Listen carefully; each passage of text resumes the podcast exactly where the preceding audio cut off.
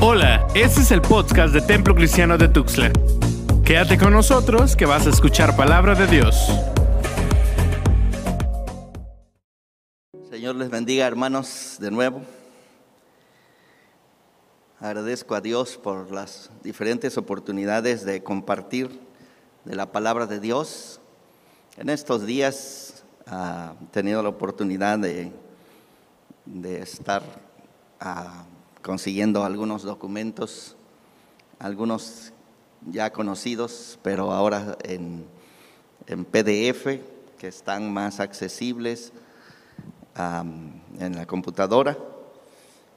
Y estoy fascinado por las cosas que estoy encontrando, descubriendo. Y bueno, tal vez me va a pasar como una señora que entrevistaron ya en el hecho de la muerte allá en San Antonio, Texas, hace muchísimos años. La entrevistaron y entonces había en, Estados Unidos una novela que se llamaba Hospital General, General Hospital. Y era una novela que continuaba y continuaba y continuaba. Y obviamente la ancianita había estado mirando la novela y ahí en el hecho de la, de la muerte ella confesó que estaba muy triste de que se iba a morir porque no iba a ver el fin de la novela. Alguien debería de decirle, así va a terminar algo, ¿verdad? Así me siento. Eh, los días que vienen, yo creo que eh, iré haciendo intentos de leer más literatura, profundizando en algunos textos de la palabra de Dios y me voy a quedar así con las ganas. ¿Y qué van a escribir después que ya no esté aquí en la tierra? ¿verdad? Bueno, hace algunos años me topé con un libro que lleva como título en inglés El ayuno en el Nuevo Testamento. Tuve la intención y de hecho traduje algunos capítulos porque me pareció un excelente documento y en sus primeras páginas que me capturaron decía algo parecido, estoy citando así de mi cabeza, decía este documento, el ayuno nunca ha sido central en el cristianismo. Y me llamó la atención, nunca ha sido central en el cristianismo. Lo que es central es el amor me fascinó la manera como se introdujo. Y sí, tenemos que confesar que no solamente el ayuno, pero muchas de las de los esfuerzos o las prácticas o disciplinas, como le llamemos, disciplinas espirituales, nunca serán centrales a nuestra a nuestra religión, diríamos, a nuestro cristianismo, pero el amor sí, el amor es central. Todo lo que nosotros de alguna manera procuremos que nuestra vida suceda, tiene que estar directamente relacionada con el amor. Anoche estaba compartiendo los jóvenes del Instituto de Ensenada, perdón, de Tecate, están iniciando su nuevo ah, cuatrimestre y tuvieron un retiro. Pues con la pandemia eh, los retiros son totalmente diferentes porque pues no podemos estar muy cerca, a una distancia lo dictan. Y entonces todos estaban en sus pantallas, quién sabe dónde, pero estaban desarrollando un retiro espiritual y fui invitado para hablar en ese retiro anoche a las nueve de la noche entré para predicar y entre las cosas que les compartía, por supuesto animándoles a ellos, hablábamos acerca del tema de la esperanza. Y de igual manera, el apóstol Pablo, aquí en 1 Corintios 13, nos va a decir, ahora permanecen la fe, la esperanza y el amor. Pero el mayor de ellos es el amor. Fe, esperanza. Leía hace también muchos años ya a Soren Kierkegaard, que de verdad siempre tuve el deseo de conocerlo más, tanto como pudiera. Ya escucho a mi maestro, el doctor José Rodríguez, que nos decía, hay que leerlo, pero tengan mucho cuidado, es muy peligroso. Y así nos, nos espantaba de leer al Kierkegaard. Pero bueno, tuve la oportunidad de, de hacerlo y cuando leía su libro, Las obras del amor, me encantó. De verdad, me encantó de nuevo porque hablaba acerca de estas virtudes teologales, así las conocemos, la fe, la esperanza y el amor. Y anoche les decía a los jóvenes, doy gracias a Dios que pertenezco al mundo de los protestantes, porque para los protestantes la fe es central. La justificación por la fe es el grito de batalla de Martín Lutero. Y entonces la fe es central. Y sería bonito, ¿verdad?, que estudiáramos todo lo que pudiéramos acerca de la fe. Y hay tanto que ah, estudiar y aprender. Pero les decía a los estudiantes anoche, también me dio tanto gozo, de verdad, descubrir que era wesleyano. En algún punto me, me dijeron, nosotros los nazarenos somos wesleyanos. Y yo dije, soy wesleyano. Pero de Wesley no sabía nada, de verdad nada sabía. Cuando estuve en el seminario, prácticamente me obligaron a tomar los dos trimestres de historia, ah, se llamaba eh, Wesley y su siglo, la clase, y de verdad el profesor se esforzaba mucho en hablar de la historia, el contexto, y, bueno, leí todos los sermones uh, estándares de Wesley, aprendí un montón acerca de Wesley y su contexto, pero no me gustó la clase. Pero ahí seguía esta expresión, nosotros somos wesleyanos. Y poco a poco, conforme fui avanzando en el aprendizaje, fui descubriendo de verdad que este Wesley es alguien especial que tenemos que estudiar detenidamente. Y el centro del pensamiento wesleyano es el amor.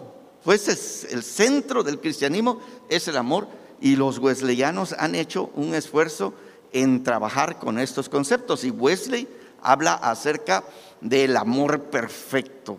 Primera de Juan va a ser el texto más importante en sus exposiciones.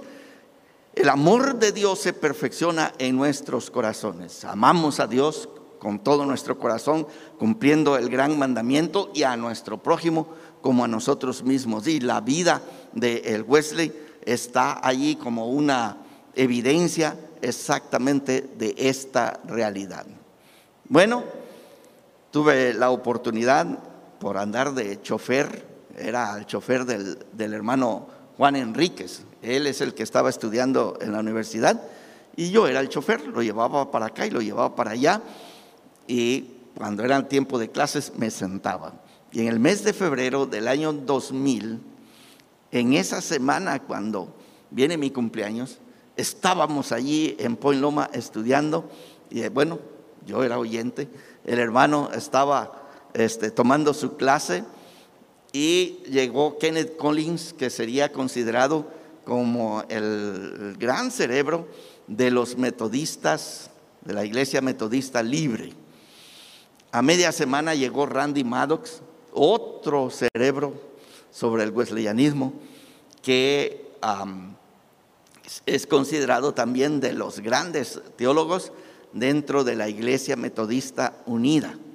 Y como si eso no fuera suficiente tener las dos grandes estrellas del metodismo, llegó John Capp Jr., otro metodista de la Iglesia Unida, que es considerado como el teólogo del proceso en el mundo, es el representante de esta teología, y él nos habló acerca de Wesley en, cuatro conferencias, si no mal recuerdo, nos habló. Yo estaba fascinado, me deleité en las clases, en las lecturas, en los trabajos que se presentaron en esa semana y ya dije a mi manera de hablar, ¿verdad? Ahora sí ya me puedo morir, ya sé que soy wesleyano. Pero este, este tópico, ¿verdad? De el amor tiene ah, no solo mucho que nosotros necesitamos aprender, pero también a vivir, porque es parte del de el llamamiento. Bueno, anoche estaba hablando con los estudiantes y finalmente nos enfocamos sobre el tema de la esperanza. Kierkegaard nos habla de cómo el amor perfecciona a la fe, porque la fe, cuando de alguna manera se desilusiona, deja de creer, deja de confiar, pero el amor no. Pablo escribe ahí en 1 Corintios 13, esta declaración que es profundísima. El amor todo lo cree. ¿Qué les parece? La, la fe no lo cree todo, pero el amor todo lo cree. Entonces, Kierkegaard dice, perfecciona a la fe. Y lo que aprendí durante mi lectura de este documento precioso pero no solamente perfecciona la fe, Kierkegaard dice que también perfecciona a la esperanza, porque la esperanza que se desilusiona en algún lugar, tira la toalla o ah, trata de acelerar las cosas para que se cumplan antes de tiempo. Pero el amor todo lo espera. ¿Sí? El amor todo lo espera. El amor entonces perfecciona todas las cosas. Y aquí en el capítulo 8 nos encontramos con una declaración del apóstol Pablo que vale la pena pesarla, pesarla por lo que se está diciendo. En cuanto a lo sacrificado a los ídolos, dice el apóstol en el capítulo 8 de 1 Corintios, sabemos que todos tenemos conocimiento. Aquí aparece otra palabra y es la palabra conocimiento. Si ustedes conocen algunas personas que tienen sed de saber, de conocer, hermanos, y uno entra en contacto con ellos y de verdad son personas que inspiran, uno siente que hay tanto que conocer y la vida se vuelve muy pequeñita. Cuando todavía estaba estudiando, haciendo la maestría en la universidad, entramos en competencia, el hermano Gerardo, así, el hermano Gerardo era profesor de historia de la universidad, pero él entró al programa de maestría y entró, entonces en esa clase, él y yo entramos, y la tarea que nos dio el profesor era reportar leídas, resumidas y criticadas 75 páginas. 75 páginas. Y ahí en la plática dijimos, a ver quién cumple toda la tarea. Y entonces la primera semana, 75 páginas fueron entregadas como el profesor nos dijo. Él 75 y yo 75. Y me dijo él, a ver si podemos hacer mejor. Y entonces la siguiente semana eran 150 páginas, todo leído, resumido, criticado y me dice, a ver si podemos hacer más. Y dije, y órale, vamos a, ver si podemos hacer más. Y me dejó tragando polvo porque él llegó a reportar más de 700 páginas leídas, resumidas y criticadas en la semana. Yo me quedé como en 300, pues me tenía la ventaja. Yo le decía, tú tienes ventaja porque tu idioma tu primer idioma es el inglés. Así es que yo de verdad tengo que luchar mucho al estar leyendo inglés. Pero bueno, cuando sea grande, ¿verdad? Cuando sea grande. Y he tenido la oportunidad de encontrarme con esta, esta palabra que tenemos aquí. Déjeme mencionar otra y regreso a esto. Más adelante el versículo 9 el apóstol Pablo introduce otra palabra que es grandototota en el apóstol Pablo. Pero mirad que esta libertad vuestra no venga a ser tropezadero para los débiles. débiles.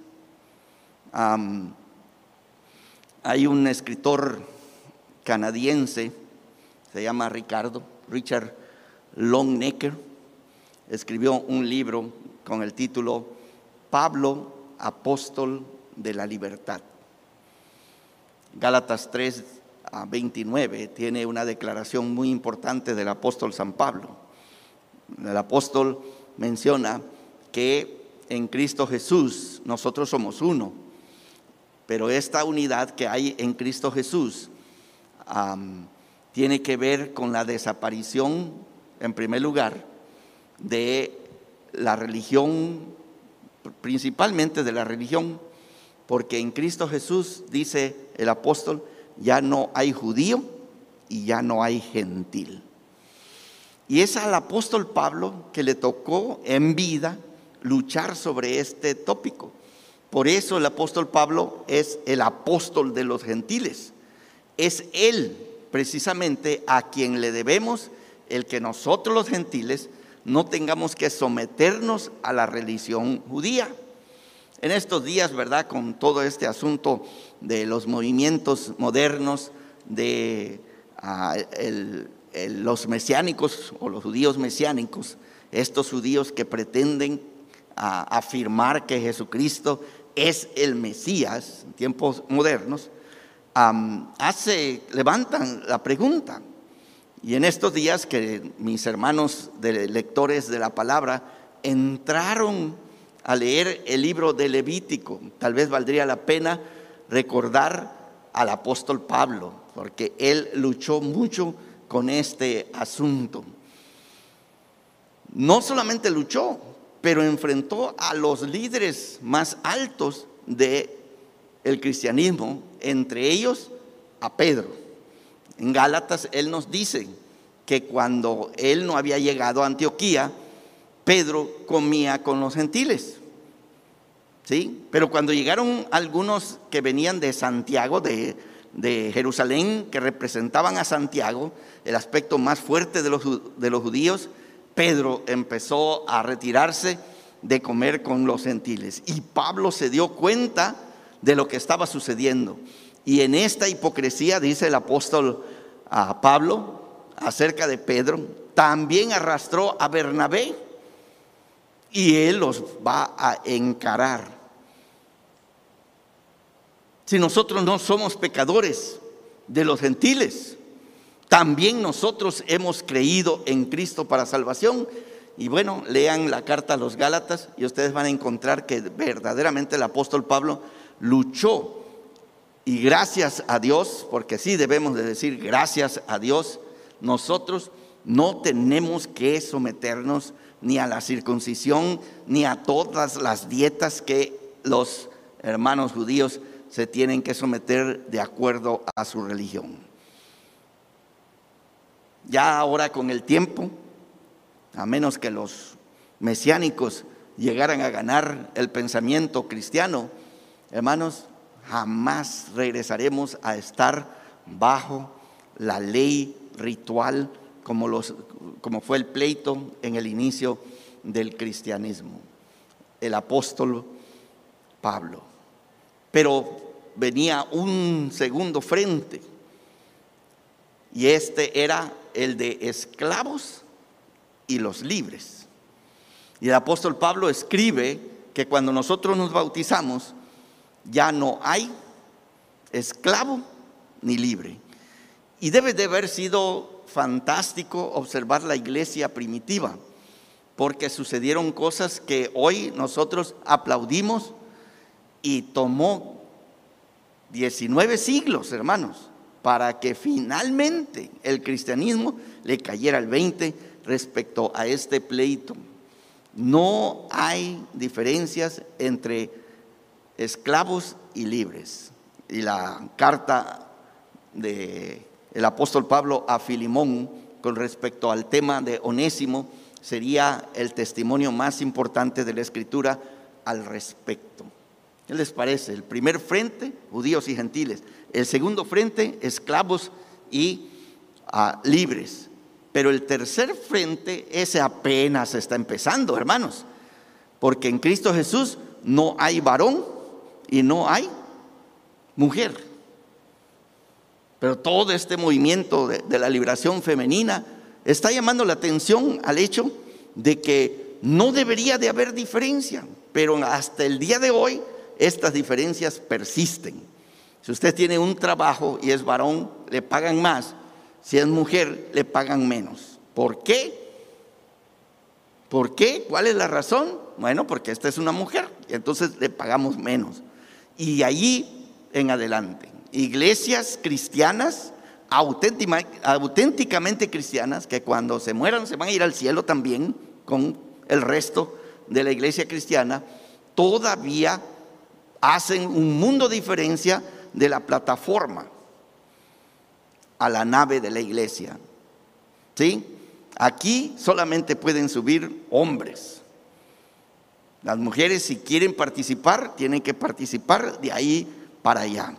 Les ponemos mantilla para que se distingan bien claro de los hombres. Y bueno, y tenemos incluso parte de la escritura que diríamos nosotros apoya estos puntos de vista de los cristianos modernos. Entonces, la gran palabra sería Pablo, apóstol de la libertad. Pablo, apóstol de la libertad. Cuando nosotros creímos en Cristo, como cantó nuestra hermana Nayeli, ¿verdad? Somos libres de qué? Del pecado, dice. Somos libres del pecado. Nuestros pecados, nuestros pecados han sido perdonados y ahora somos libres en el Señor. Es una gran palabra para el apóstol Pablo y una gran causa para luchar incluso en el tiempo que nosotros estamos. Pero me encantó al final de su libro, Longnecker nos dice exactamente lo que tenemos aquí en este capítulo 8 de Primera de Corintios. Nuestra libertad tampoco es la palabra más grande que nosotros como cristianos tenemos que defender o la palabra por la cual nosotros deberíamos de morir. No. La libertad todavía queda abajo de. ¿Qué les parece?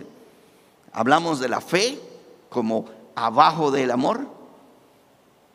La esperanza como abajo del amor. Y ahora esta otra gran palabra, libertad. Libertad también queda por debajo del amor. Sí, hermanos, debemos de luchar por ser libres, pero luego hay algo más grande. Para aquellos que predicamos, enseñamos la doctrina de la santidad, sería uno de esos tópicos muy importantes para discutir en este aspecto, en este mundo. ¿Se han fijado que nosotros en nuestro crecimiento ah, normal, diríamos, nosotros somos pequeños, somos hijos, dependemos de nuestros padres y lo que los padres nos dicen, eso hacemos, somos obedientes y entre más obedientes nuestros padres nos quieren más, nos felicitan más, nos cuidan más, yo qué sé, ¿verdad? Porque aprecian el que nosotros seamos obedientes. Pero ya que llegamos a los 11, 12, 13, 14, 15 años, empieza una lucha. Me he sentado yo no sé con cuántos padres para decirles, nosotros deberíamos de haber iniciado este movimiento en nuestros hijos, de decirles a nuestros hijos, pues la tarea no es que se queden en casa, que se queden allí debajo de las alas de los padres. Ya en algún punto ustedes tienen que ir aprendiendo a ser responsables, a tomar responsabilidades por ustedes, de tal manera que lo más pronto posible ustedes pudieran ya estar fuera de la casa. Bueno, recuerdo siendo pastor de jóvenes estas luchas que se llevaban a cabo y cuando los muchachos por alguna razón se iban a las universidades para estudiar, nosotros esperábamos desastres enormes, porque los muchachos no saben qué hacer con, con la libertad. ¿Sí? Pero cuando finalmente logran ser libres, nuestros hijos se casan. En otras palabras, vuelven a estar en algún tipo de esclavitud, diría el Sócrates, ¿verdad? ¿Cómo, cómo fue? Apenas, apenas llegaron a la libertad y ya se están casando. Ya se están casando. Disfruta más tu libertad. No, no, no, yo ya me quiero casar, dicen los muchachos en un tiempo eh, en, en su vida. Y es este llamamiento, hermanos, precisamente, no solamente como humanos que somos, que estamos creciendo, pero desde el punto de vista del cristianismo. La, primera tarea que ustedes y yo tenemos es ser libres del pecado, en todos los sentidos de la palabra, hermano. Que el pecado no tenga nada, nada, absolutamente nada que atarnos al mundo, nada. Entonces, ah, finalmente soy una persona libre. No solamente salimos de Egipto, ¿sí? No solamente salimos de Egipto y podemos cantar, ¿verdad? Los carros de Faraón. El Señor hundió a nuestros enemigos allá en el Mar Rojo. Los destruyó al jinete y al caballo y a los carros también. Somos libres. Pero también Egipto de nuestro corazón, de tal manera que jamás, por ninguna razón, queremos regresar al mundo, a Egipto, para estar de nuevo en la esclavitud.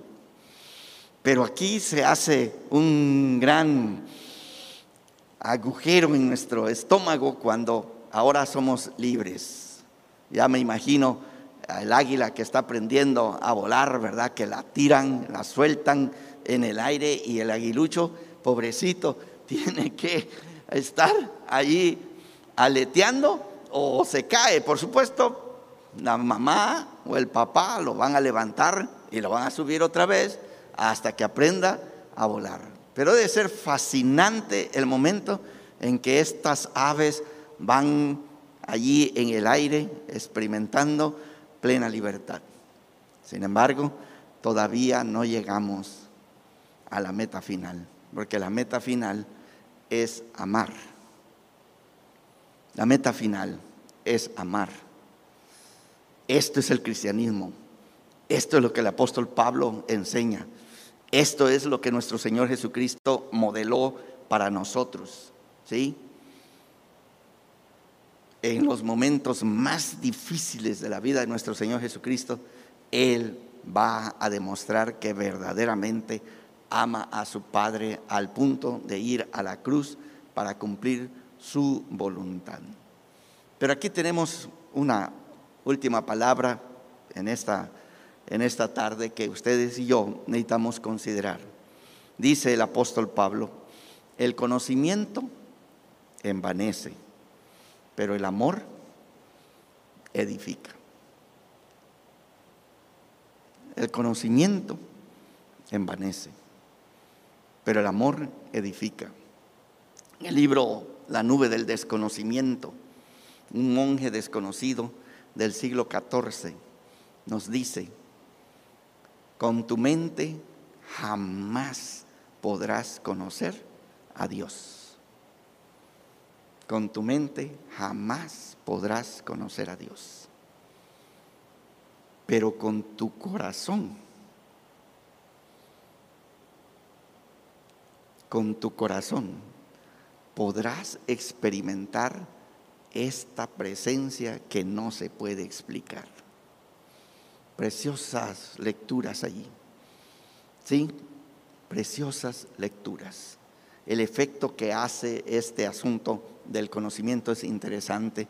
Recuerdo a mi profesor, eh, hermano Eduardo Llanes, él nos decía, yo he conocido gente que conocen la Biblia profundamente y tiene tanto que compartir en cuestión de conocimiento pero están sentados en sus sillas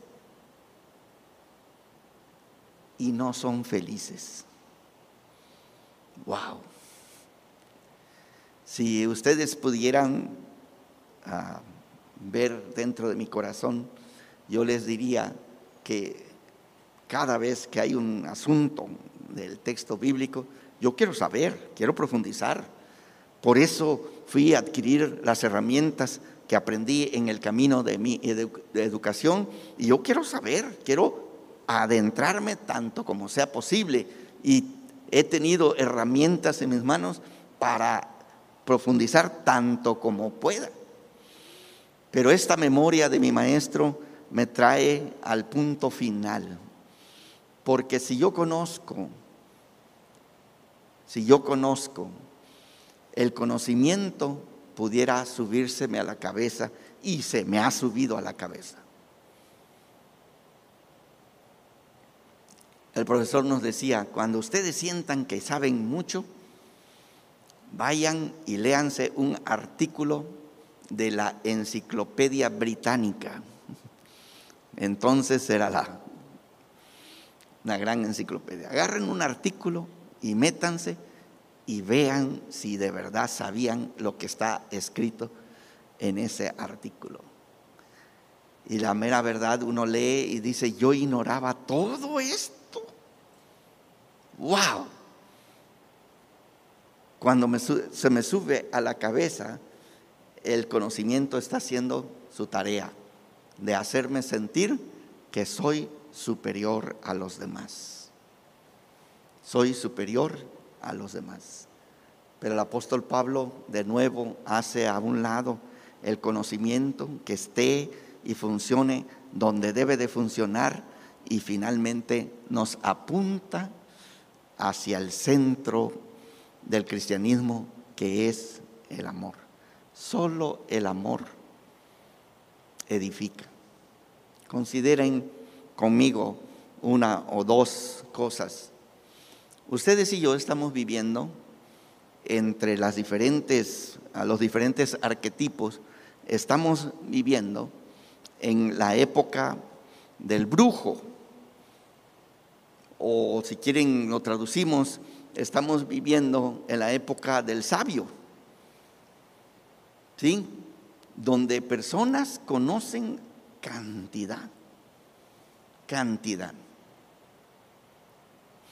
Ya en el siglo XVIII, Juan Wesley se peleó, por ejemplo, con los médicos, porque los médicos no ayudaban a los pobres, cobraban muy buen dinero para tratar de curarlos.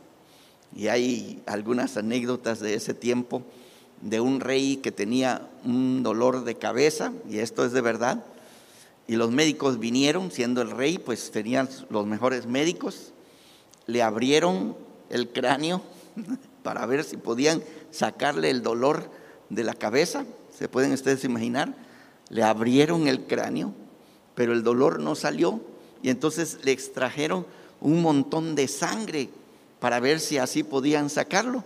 Después de todos estos ejercicios científicos, le voy a poner comillas, el rey murió. Y los médicos dijeron, no sabemos de qué murió. Yo le pongo allí, lo mataron, lo mataron, realmente lo mataron con todo lo que le hicieron al pobre rey. Pero bueno, estamos viviendo en este tiempo donde los que saben se aprovechan de los que no saben. Ahí amonestaba a un hermano porque tenían en su anuncio, este era ah, mecánico, tenía en su anuncio cambio de aceite gratis, garantizado pues cuando le dicen a uno, ¿verdad? Gratis, ah, allá va uno rapidito y cae ahí en la trampa. Entonces abrían eh, este, el carro, el motor, para cambiarle el aceite, pero luego venía alguno de ellos para hablar con la señora que trajo el carro y le dijo, señora, no le podemos garantizar el cambio de aceite de su motor. ¿Por qué? es que le hace falta esto y esto y esto y esto. Y la pobre señora pues quiere el cambio de aceite garantizado. y ahí está pagando por trabajos que el carro no necesitaba. Y no solo las mujeres, yo iría detrás de ellos también. Yo le agradezco a las personas que saben de carros. Hace ratito, no sé, en la tarde le pegaron un golpe a mi carro y la puerta no se podía abrir. Y ahí vengo en el camino, preocupado, no sé a que vaya a explotar la llanta porque venía rozando. Y aquí Manuelito, como le decimos, lo conocemos, ¿verdad? Ya me dijo que ya está mi carro. Pues Manuelito es el que sabe. Ahorita cuando le pregunte cuánto le debo, ya me va a decir que le debo como unos 1.200 pesos, algo así, ¿verdad? Estamos viviendo en este tiempo y por eso el cristianismo tiene que brillar en este contexto. A todos los médicos, a todos los abogados, a todos los ingenieros, ¿sí? a todos los arquitectos, a todos los conocedores de este mundo. Yo quisiera decirles a ustedes en el nombre de nuestro Señor Jesucristo, hay virtudes más grandes que el conocimiento y el conocimiento superado solo por el amor. Qué precioso, de verdad, qué precioso cuando nosotros tenemos una eminencia en la medicina, pero un hombre o una mujer que están llenos del amor de Jesucristo y ven esta persona que viene porque necesita su ayuda, necesita de su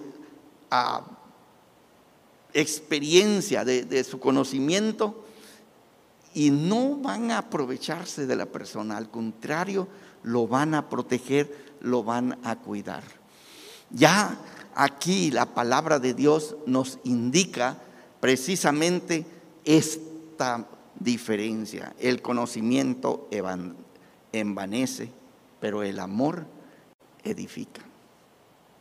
Yo no sé en qué áreas son ustedes expertos, en qué áreas los buscan a ustedes para hacer las cosas que ustedes saben cómo hacer. Y ya escucho aquí en mi oído personas que dicen, ah, pero es que me costó para poder conseguir mi título. Me costó para poder pasar los exámenes. No sabes cuántas noches estuve ahí quemándome las cejas para pasar los exámenes.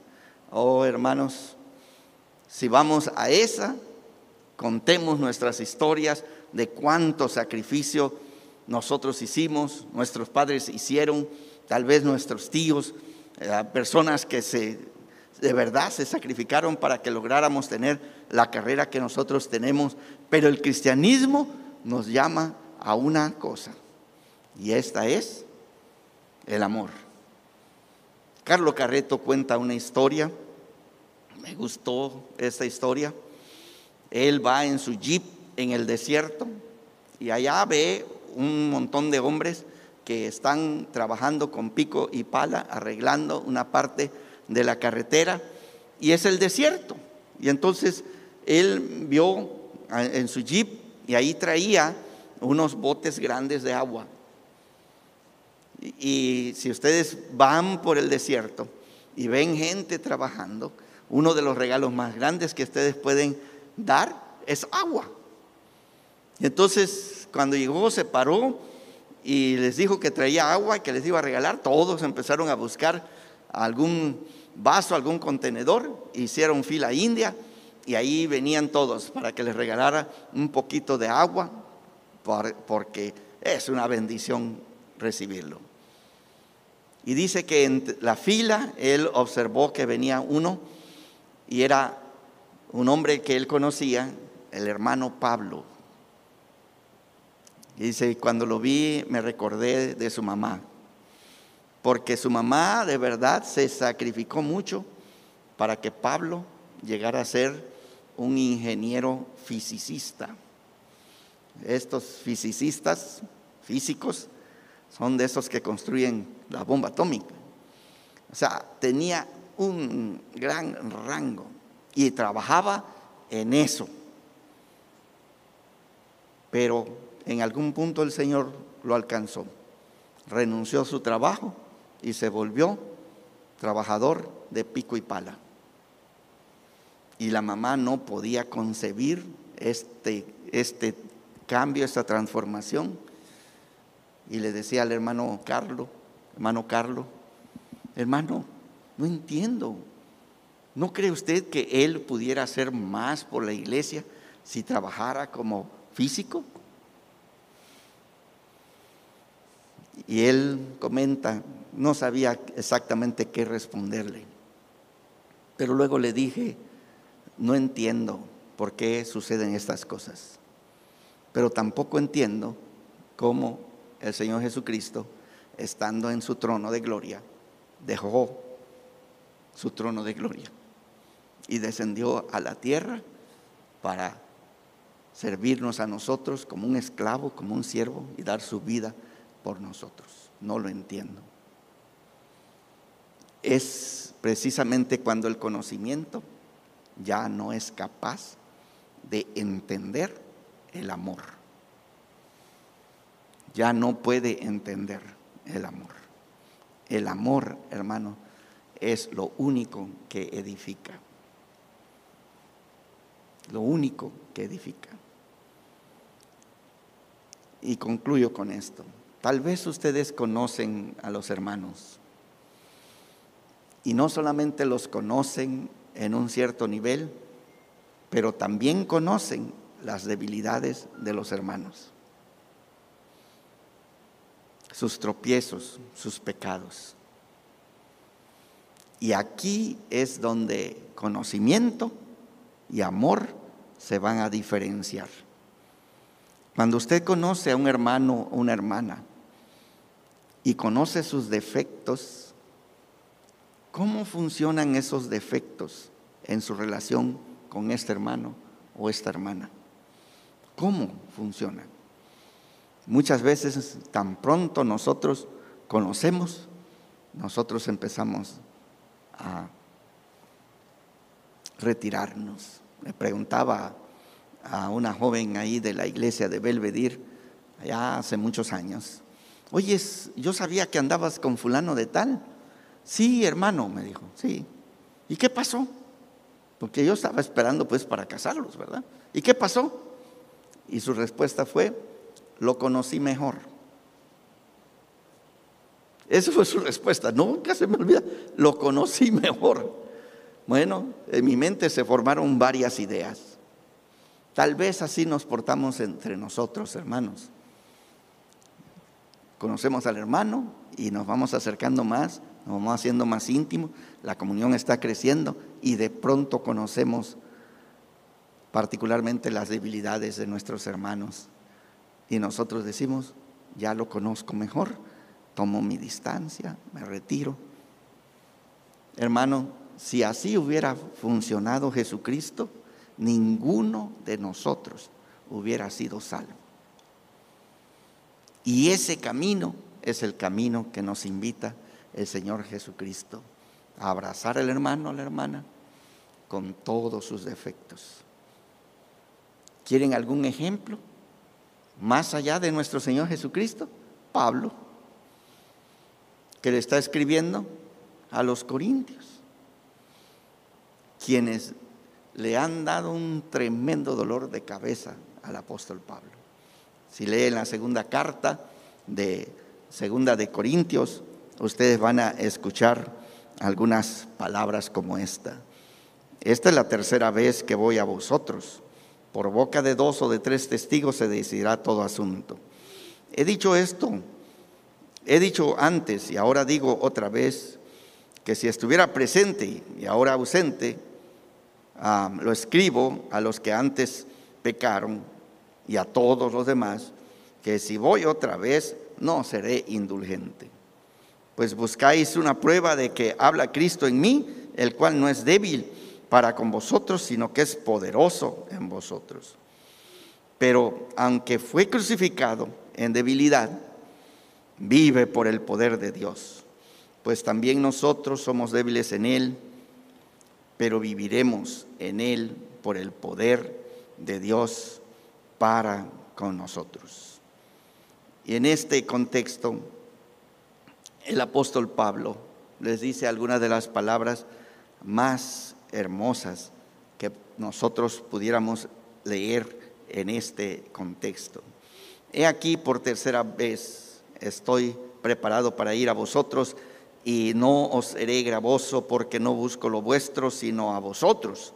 Pues no deben atesorar los hijos para los padres, sino los padres para los hijos. Y yo con el mayor placer gastaré lo mío, y aún yo mismo me gastaré del todo por amor de vuestras almas, aunque amándoos más, sea amado menos. Aunque amándoos más, sea amado menos. Hermanos, conocen cosas, saben cosas. Bueno, qué bueno que los conocen. Santiago, 1 de Pedro, nos dirán, el amor cubre multitud de pecados. Mayor que todo es este amor al que nosotros hemos sido llamados en Cristo Jesús. Señor les bendiga, hermanos. Señor les bendiga. Esto fue el podcast del Templo Cristiano de Tuxtla. Recuerda que tenemos nuevos episodios cada semana. Dios te bendiga.